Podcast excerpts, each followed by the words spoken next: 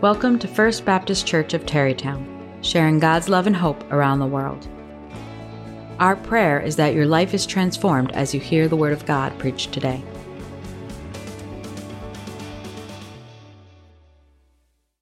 So I've heard the slogan family first quite a bit, uh, especially within Christian circles. You got to put the family first. There's nothing more important than family. In fact, if you talk to sociologists or anthropologists over the years, I've heard them say the same thing over and over that the family is actually a mini civilization. That's interesting. Chew on that for a bit. The family is a mini civilization. That makes sense, right? If you have one person, is that a civilization? No, that's a person with preferences. If you have two people, nah, you just have friends. But if you have a family that has the potential of growing, you know, so you have kids and then you have grandkids, all of a sudden you do have a culture, likes and dislikes, forms of communication. And, uh, and they can grow and grow and grow and change and transform the world uh, around them. A family is a mini civilization. So it makes sense to me that the family has such a high place within the church because they say, oh, there's no, nothing more important than family. Family first. Well, as we're going to 1 Samuel chapter 2 here, we're going to see the theme that we're looking at is what is God's requirement for his leaders? What is one of the most important requirements for his leaders. And you'd imagine with all this swirling around in my mind right now that I would say, well, it's got to be. You got to put the family first. It's got to be the most important thing, right? If you if your family, if you can't manage your family, how can you possibly work in the, the kingdom of God and the church of God and in the world out there? What is God's one of God's primary requirements for leaders? And now I say leaders, and some of you are like, whew, I can just tune out, this isn't me. But the reality is, is I think that all Christians are leaders. Because, because if you think about it, if you accept Jesus Christ as your Lord and Savior, He changes you, He transforms you, and He now charges you to share the good news of the gospel with everyone around you in whatever context you find yourself in. Well, that's leadership. Uh, furthermore, we're Baptists. That's in our name. One of the distinctives of Baptists is the universal priesthood of all believers. We believe that. It says it in Hebrews. We believe it's true. The universal priesthood of all believers, meaning we believe that every believer, man, woman, and child, is called by God to bring people towards God. That's what priests did in the Old Testament. They would bring the people into a place of deeper understanding and knowledge and worship of God. And we believe, as Baptists, as Christians, that every one of us is called to that. So we're all leaders. What's one of God's primary requirements for leadership? The people that He really works through, the people that He empowers to transform the world around them.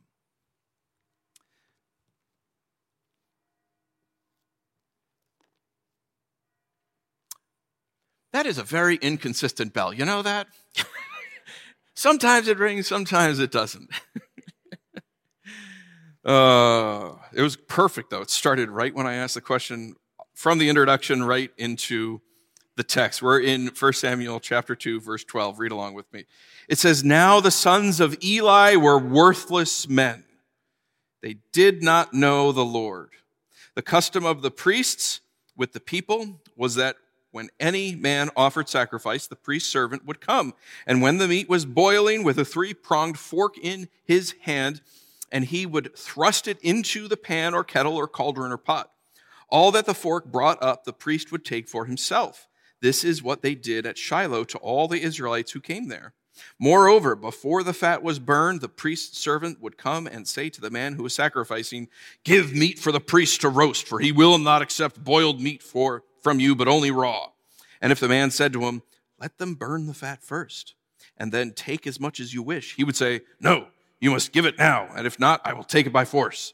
Thus, the sin of the young men was very great in the sight of the Lord, for the men treated the offering of Yahweh with contempt. Uh, so, once again, anytime you see Lord all in capital letters in the Old Testament, that is a stand in for Yahweh, and sometimes I will, will uh, substitute Yahweh for that. Okay, so you're looking at this. It starts off, it says they're worthless men. Some translations, which are equally good, say Eli's sons are wicked men. We find out later their names are Hophni and Phinehas. And Hophni and Phinehas, it says they're worthless men, they're wicked men, they're evil men. They don't know Yahweh, their, the God, their God. And yet they are serving as some of the top priests in the tabernacle where people would come and worship the one true God. Now, if you're reading this, you're like, okay, I, I don't really see what the big deal is, but let's, let's talk about what's happening here. And by the way, we are going to spend a little bit more time in this section, so don't fear when we spend a long time in this and say we got a long way to go. We'll go faster through the other sections, but we can't miss what's happening here. So, how are the priests supposed to sacrifice? Um, his own hand will bring the food offering to the Lord in Leviticus 7. He will bring the fat together with the breast. The breast is to be presented as a presentation offering before the Lord. The priest is to burn the fat on the altar, but the breast belongs to Aaron and his sons. You are to give the right thigh to the priest as a contribution from your fellowship sacrifices. The son of Aaron, who presents the blood of the fellowship offering and the fat, will have the right thigh as a portion.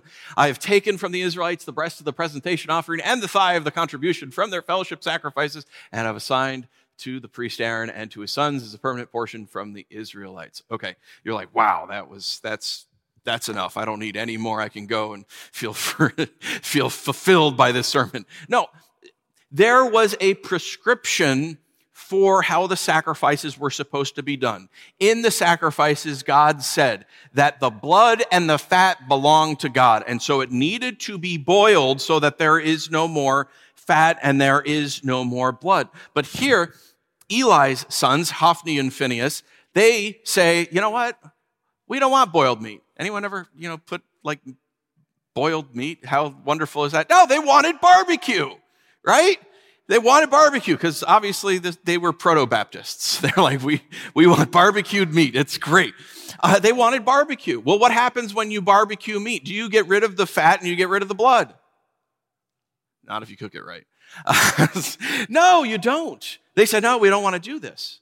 And furthermore, they were supposed to have particular cuts of the meat that were supposed, they'd offer them to God, they'd wave them in front of God. Then once the blood and the fat was boiled out or cooked out, they would take it and then that would be their portion, that, that would be their pay that God would use. But it was only certain cuts. What are these guys doing? It would say they would take a three pronged fork in his hand while, while they're throwing it in and they would grab whatever they wanted. Why a three pronged fork?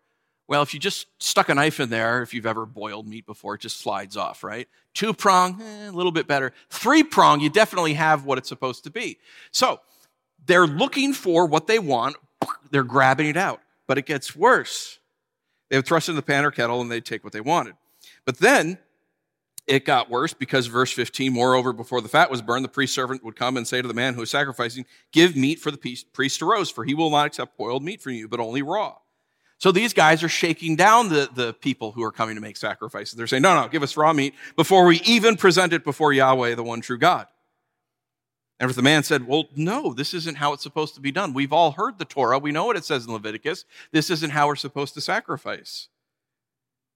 Then the priests, Hophni and Phinehas, will say, I will take it by force. Thus, the sin of the young men was very great in the sight of the Lord, for the men treated the offering of the Lord with contempt. So, you might say, well, wait a minute. You know, why are they worthless, absolutely wicked? I mean, out of the, the grand scheme of sins, you'd be like, eh. You know, the text says they're wicked, worthless men. They didn't know God. You're expecting that the next thing that you see is that they're murdering people or eating puppies or something horrible, right? And you're like, well, they're not doing the sacrifice right.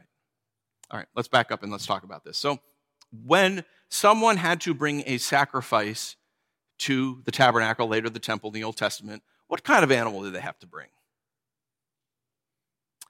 Was it the best or was it the worst? Was it just like, hey, here's old Gomer. He's almost ready for the glue factory. I know they didn't have glue factories back then, and that's a horrible joke. And my wife's not sitting here right now, so I can make it. He's about ready for the glue factory. I will sacrifice old Gomer over to, over to, uh, over to God. Is that the kind of animal that God wanted? What kind of animal? Without blemish. Perfect. The best of the best. How expensive was that animal? It was a lot.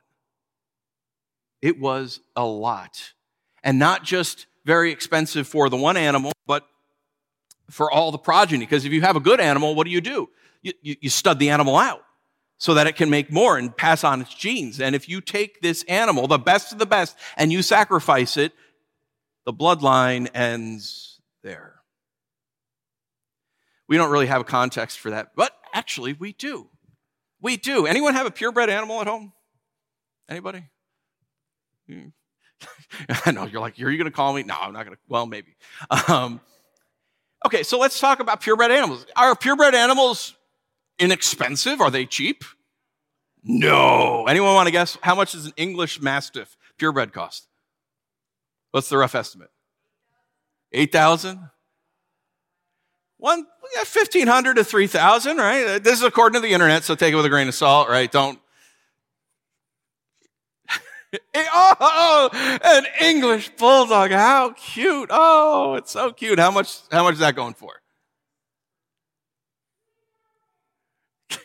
Well, 3000 yeah, two to $3,000. Horses. Any horse people here? Any horse people here? Yeah, got one. All right. Horses. How much do horses go? Purebred horses. I'm not talking about what? 60,000. They can go for a lot. Look at this. 2500 to $150,000. $150,000. So imagine, this is why it was so evil. So imagine you are a farmer in Israel and you have sinned and you are so convicted by your sin, you know that you need forgiveness from God. And so you take the best of the best of your animals and you say, I need to be right with God. I will spend $2,500. I will spend $75,000 and I will go and I will bring this to God so that my sins might be forgiven. And it's not just a financial cost either, because now, if someone sees you, let's say it's a man, sees you with the best animal you have, and you are walking through Israel, your neighbors see you with a single animal walking towards Shiloh with a single animal. Do they know what, what's happening? Yeah, they know what's happening. They're like, hey, Bob has sinned seriously. Yes, Bob is an ancient Israel name. Um, Bob has sinned, ser- he has sinned. And now what are the neighbors thinking? What a righteous man Bob is. No, they're like, man, I wonder what Bob did. and all the rumors start. And Bob knows this. But he is so convicted with his sin and he so understands he needs to have a right relationship with God that he is willing to deal with the public scrutiny and lose out on his financial situation so that he can have a right relationship with God. That's the level of conviction he feels. And as he is carrying this animal and the conviction, and he goes and he brings it before the priests, the priests who are supposed to represent God, the priests who are supposed to bring God before the people. When he goes, he finds out these are not holy men. These are not men who care about God. These are a bunch of charlatans. These are scam artists. These are spiritual frauds trying to shake me down. And all they want is to have a barbecue.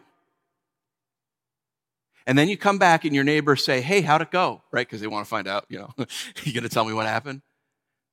Your spouse says, Hey, how did it go? And Bob says, you know what? It's all a scam. It's all a ripoff. It is all a fraud.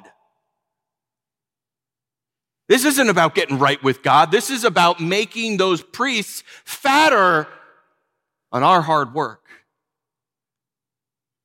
Maybe there isn't even a God, and if there is a God, he doesn't care. That is what God is talking about in the commandment you will not take the name of the Lord your God in vain. You will not speak for God when he has not spoken. You will not do evil in the name of God. This is so terrible because there, there are people who will never, ever seek out a right relationship with God again because they think it's all a fraud. This is why in the church in 21st century America, when you have pastors participating in things that they ought not to participate in, it is horrendously evil because there will be people that will say this is all a scam. I am never going to church again. You think about the people who will say, the pastors, the spiritual authorities who will say, hey, if you give me this money, then God will heal you of your cancer or your loved one of your cancer. Or if you give me this money, then God will give you seven times what you sowed in here. And the person still has their can- the cancer, their loved one still dies, and they are now financially destitute. And seven times what they sowed doesn't come back. And what do those people say? They say it's all a sham, it's all a fraud, there is no God in heaven, it doesn't matter. And there are people who die in their sins apart from Christ because people who claim to represent God have contempt for who God is. That's why this is so evil.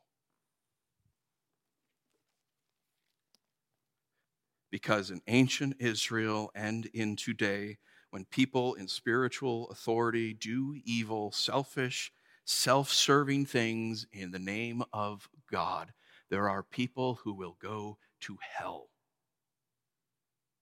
because they have misrepresented God.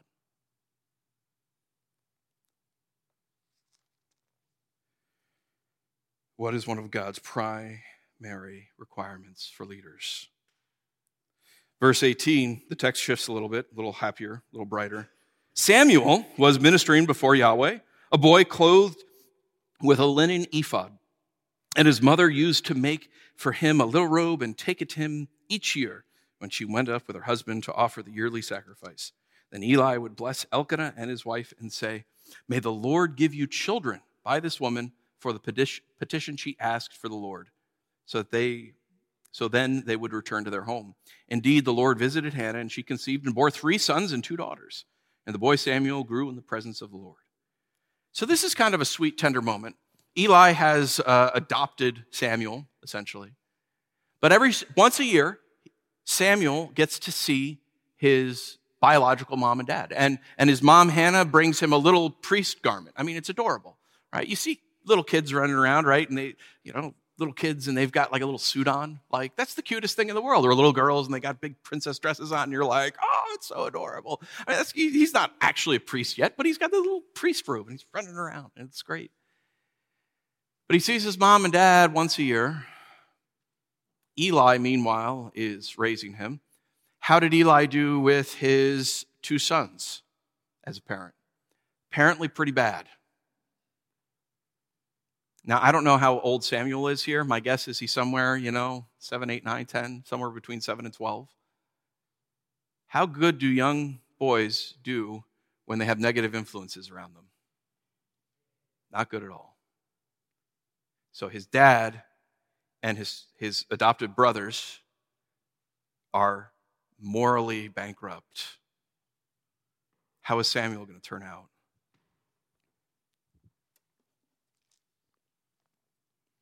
Verse 22 Now Eli was very old, and he kept hearing all that his sons were doing to all Israel, and how they lay with the women who were serving at the entrance to the tent of meeting. And he said to them, Why do you do such things? For I hear of your evil dealings from all these people. No, my sons, it is no good report that I hear the people of the Lord spreading abroad. If someone sins against a man, God will mediate for him. But if someone sins against Yahweh, who can intercede for him? But they would not listen to the voice of their father, for it was the will of the Lord to put them to death. Now the boy Samuel continued to grow both in stature and in favor with the Lord and also with man. So it says Eli was very old. And almost as an aside, it says he was, they, Hophni and Phinehas were laying with the women who were serving at the entrance of the tent of meeting. And he doesn't put this, this isn't put as an aside because it's saying that this isn't serious. It's putting it as an aside to say, yes, this was horrible. We needed to make the point about how horrible it was to misrepresent, to do evil in the name of God.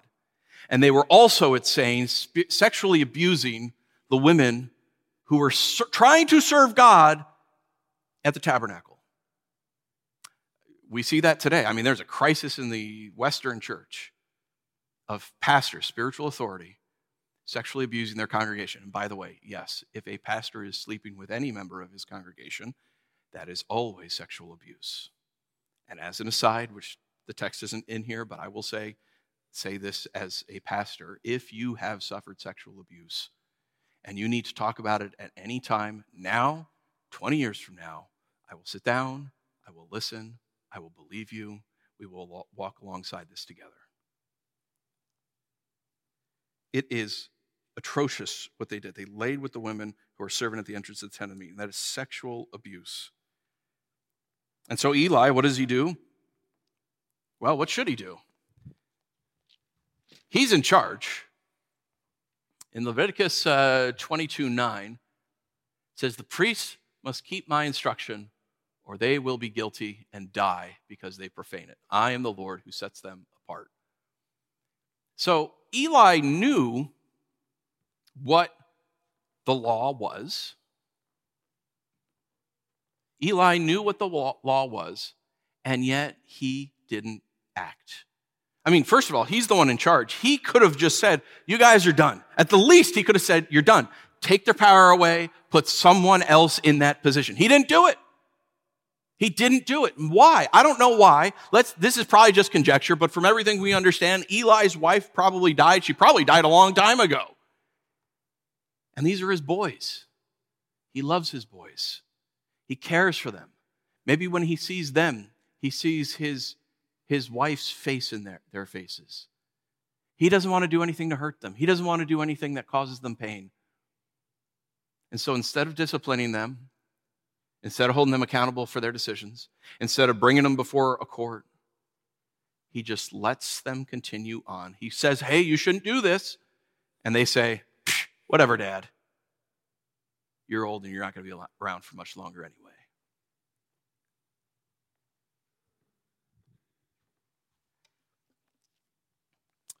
So it doesn't go good for Eli. Verse 27, it says, And there came a man to, of God to Eli and said to him, Thus says the Lord, Did I indeed reveal myself to the house of your father when they were in Egypt, subject to the house of Pharaoh? Did I choose him out of all the tribes of Israel to be my priest, to go up to my altar, to burn incense, to wear an ephod before me? I gave to the house of your father all my offerings by fire from the people of Israel. Why then do you scorn my sacrifices and my offerings that I commanded for my dwelling and honor your sons above me by fatting yourselves by the choice parts of every offering of my people Israel? Therefore, Yahweh, the God of Israel declares, I promised that your house and the house of your father should go in and out before me forever. But now Yahweh declares, far be it from me, for those who honor me, I will honor, and those who despise me shall be lightly esteemed. Behold, the days are coming when I will cut off your strength and the strength of your father's house so that there will not be an old man in your house. Then in distress you will look with envious eye on all prosperity that shall be bestowed on Israel, and there shall not be an old man in your house forever. The only one of you whom I shall not cut off from my altar shall be spared to weep his eyes out and to grieve his heart. And all the descendants of your house shall die by the sword of men. And this shall come upon your two sons, Hophni and Phinehas, shall be the sign to you. Both of them shall die on the same day. And I will raise up for myself a faithful priest who shall do according to what is in my heart and in my mind. And I will build him a sure house and he will go in and out before my anointed forever. And everyone who is left in your house shall come to implore him for a piece of silver or a loaf of bread, and shall say, Please put me in one of the priest's places that I might eat a morsel of bread. Wow. So we don't even know who this is. Some random prophet God raises up and brings to the house of God, and he says, You're done. I've given you opportunity time and time again, and you and your sons have hated me. Eli put his boys, put his family above God. And ultimately, it hurt his boys, it hurt himself. The, shift, the, uh, the text shifts and what's interesting here is we see the same exact story again. Let's look at it. In verse or chapter 3 verse 1 it says now the boy Samuel was ministering to Yahweh in the presence of Eli and the word of the Lord was rare in those days there was no frequent vision so it starts it off the, this new story it's Samuel and it's like okay he's probably going to become just like the people who've been raising him You've seen that before. Where there's like a, you know, there's a never, never does good father, and then you meet his son 20 years later, and you're like, wow, you're the exact same person. Verse 2 At that time, Eli, whose eyesight had begun to grow dim, so that he could not see, was lying down in his own place. The lamp of God had not gone out yet, and Samuel was lying down in the temple of the Lord, where the ark of God was. This is problematic for a few reasons. One, the, the, they're letting the, the lampstand go out. The lampstand is never supposed to go out. And then Samuel is sitting by the ark of God. Like, That doesn't make sense. Here, let's take a look at the ta- let's take a look at the tabernacle here real quick. Hey, Marley, I got it. You don't have to do it. I got it. Okay.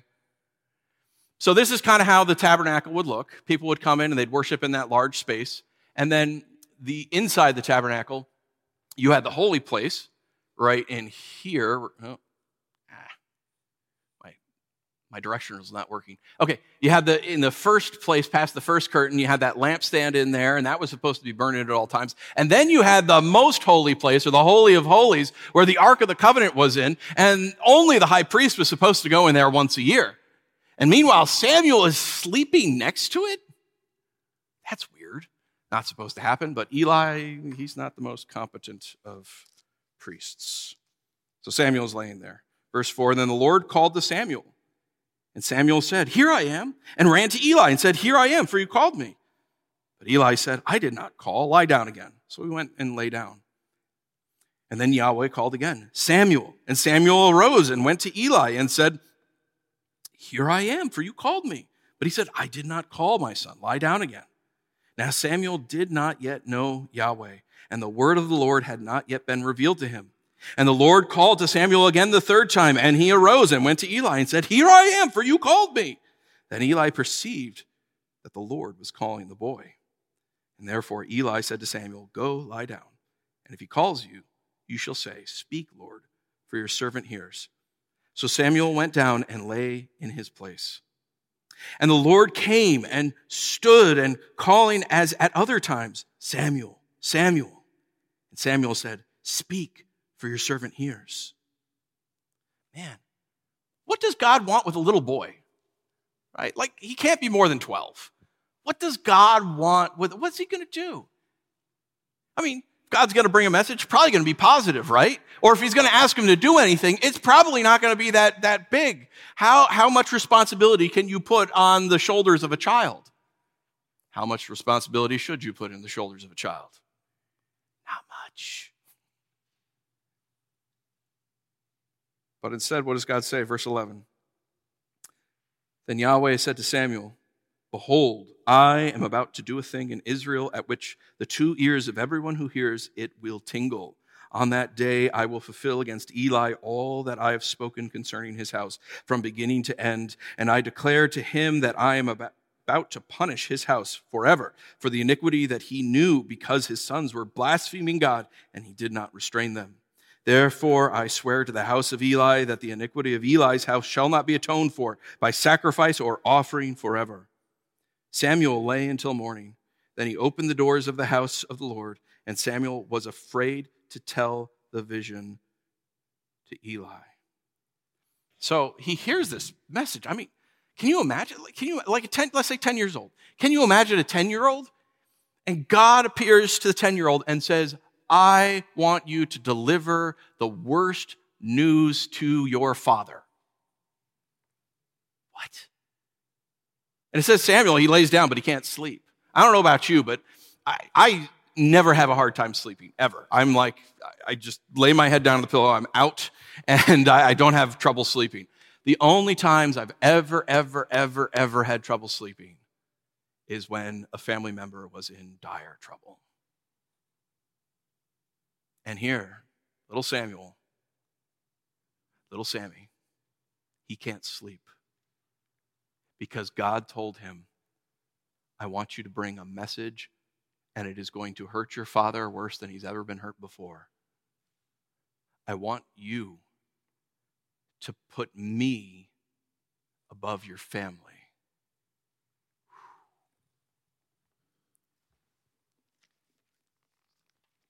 That is a lot.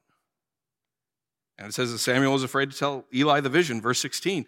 But Eli called Samuel and said, Samuel, my son. And he said, Here I am. And Eli said, What was it that he told you?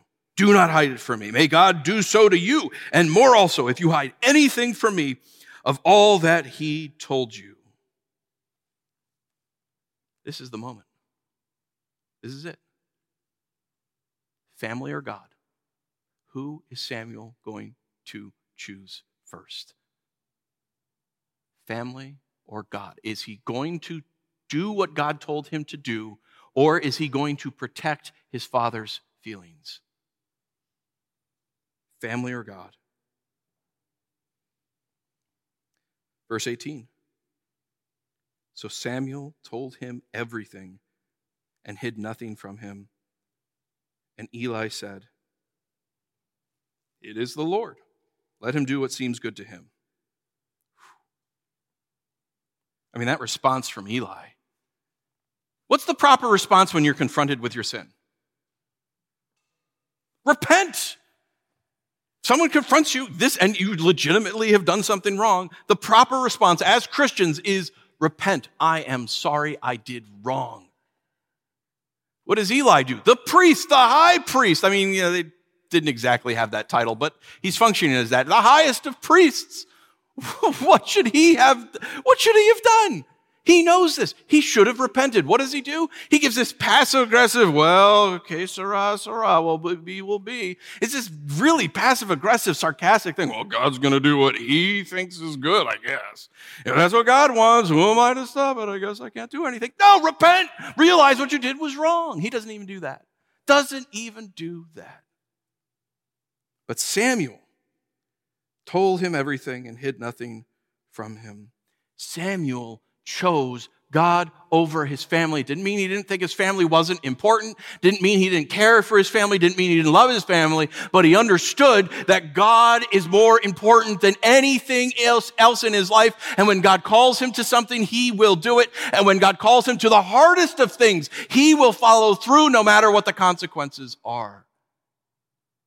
What is one of the primary requirements God has for leaders? One of the primary requirements that God has for leaders is that they will put God above anything else. They will put God above whatever comes their way, whether it is their personal relationships, whether it is their job, whether it is their income, whether it's their finances, it's their hobby, their free time, even the family. To say, God, you and you alone are more important than anything else in my life. Where you go, I will go. Where you lead, lead me. I will follow you no matter what. And what was the result?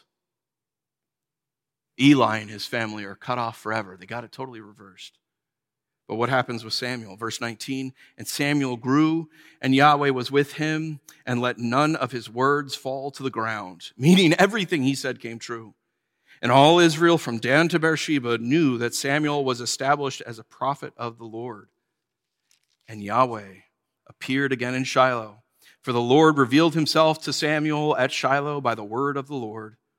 Chapter 4, verse 1 And the word of Samuel came to all of Israel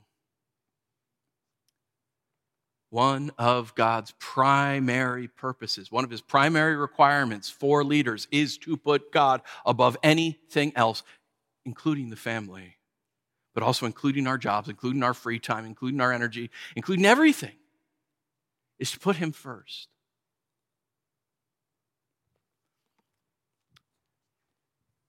It's very countercultural for some of you, but, but the reality is, is that Eli ultimately hurt his family by reversing that, by saying his family was more important than anything else. He was going to protect his son's high and lofty position. He was not going to discipline them. He was not going to take them out. He wasn't even going to give them a timeout. And he certainly wasn't going to bring them before a court. And in doing so, in being permissive, in putting their needs above God's rules, above God's morality, above God himself, what happened? It ultimately destroyed his sons. It ultimately destroyed himself. And that's where God is saying, look, I am the most important thing. He's not saying our families aren't important. He is not saying that, look, abandon your family. Look, neglect your children. Look, your aging parents, ah, who cares about that? That's not what he's saying. What the writer of 1 Samuel is saying, what God is saying through his word is that he is the most important. And if you want God to work through you, you have to make him supreme in your life. If you want God to work in and through you, you have to make him number one. If you don't, it reverses it and you hurt everyone. Teenagers, if you put your family above God, guess what? You hurt your parents. You do. Parents, if you put your kids above God, you will ultimately hurt your children. If you put your family's wants, needs, and desires above worshiping and following the one true God, you will hurt your family in the long run. That's what he's telling us here today. So if you love your family, follow God first. You think about, so we have a good negative example with Eli. He put his, his kids before God and it destroyed his kids. But, but you think about some positive examples of this. Uh, think of the missionary Hudson Taylor. If you're familiar with Hudson Taylor, uh, he is the person who effectively brought the gospel to China. Now, it wasn't just that he was the first person. He was not the first person to bring the gospel to China. He was the first person to effectively bring the gospel to China because typically what would happen is Westerners would go over to China and they would set up a little area and they would uh, try and teach everyone English or whatever language they spoke. And they would continue to wear all their Western clothes and they would have special schools for their kids that would teach them Western values and, and they would eat Western foods. They would import food from the West to go and eat so they didn't have to eat the food of the locals. And what Hudson Taylor did was he's like, this is insane. Paul said, I become all things to all people that I might win more for the, the, gospel of Christ. And so Hudson Taylor, what he would, he did is he began a ministry and a missionary and all the missionaries that he would work with would go to China and they would live as Chinese people. They would wear Chinese clothes. They would go to, they would send their children to Chinese schools. They would speak the language of the local people instead of insisting that they learn English or whatever language was so that they could speak and hear the gospel in this foreign language. No, they would learn the language and then go share the gospel.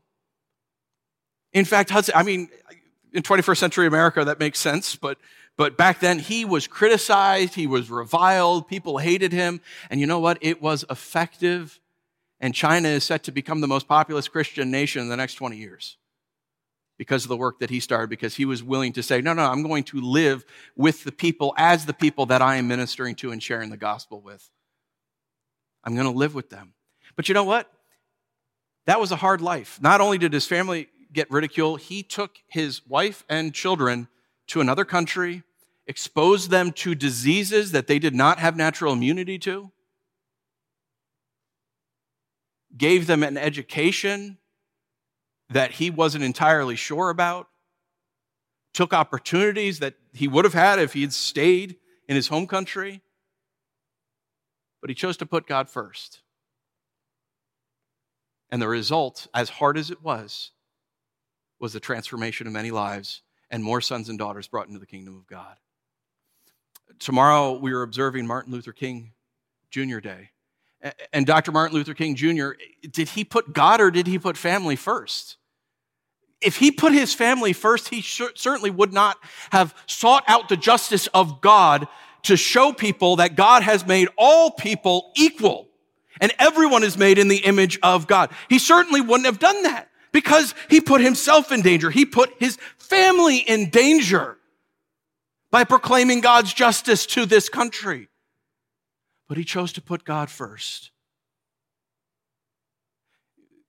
One of his contemporaries, John Perkins, who's still with us, praise be to God, he understood that it's only through the love of Jesus, it's only through the love of gospel, the gospel that people's hatred in their heart can actually be transformed. And uh, the young adults and I were watching a, um, a documentary on, a short documentary a couple months ago. A couple months ago, right? Um, up upstairs. And it, it just amazed me. He was talking about at the point where they made the decision to send their black kids into a white school.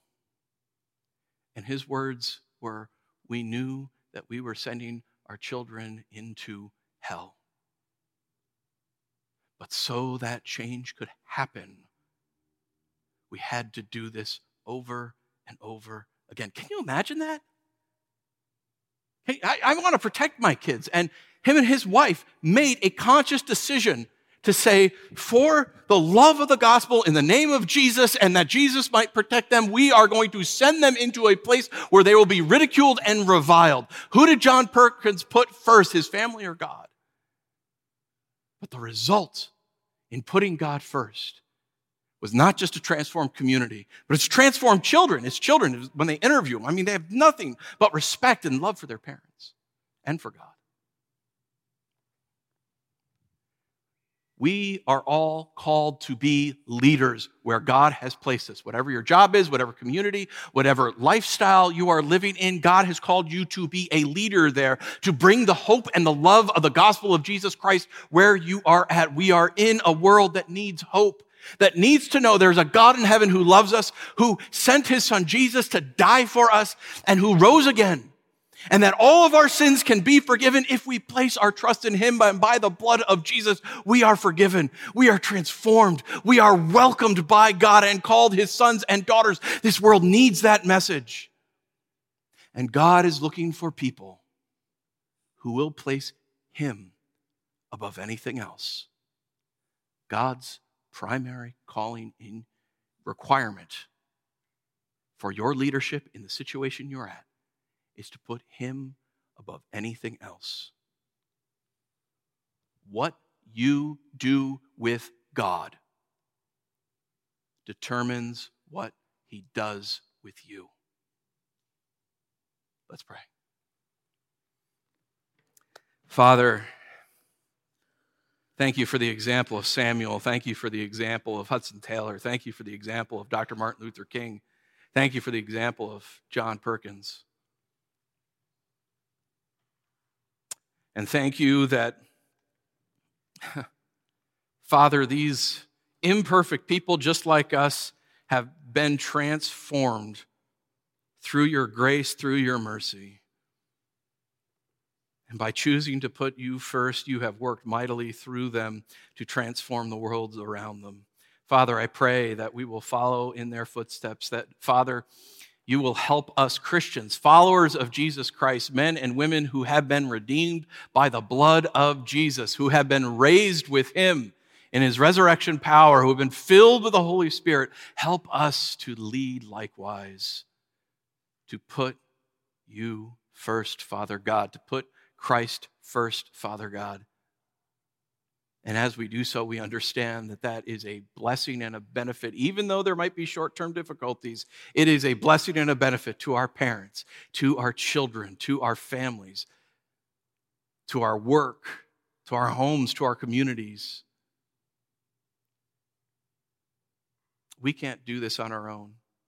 So, God the Father, I would ask you to send the Spirit to fill with us a desire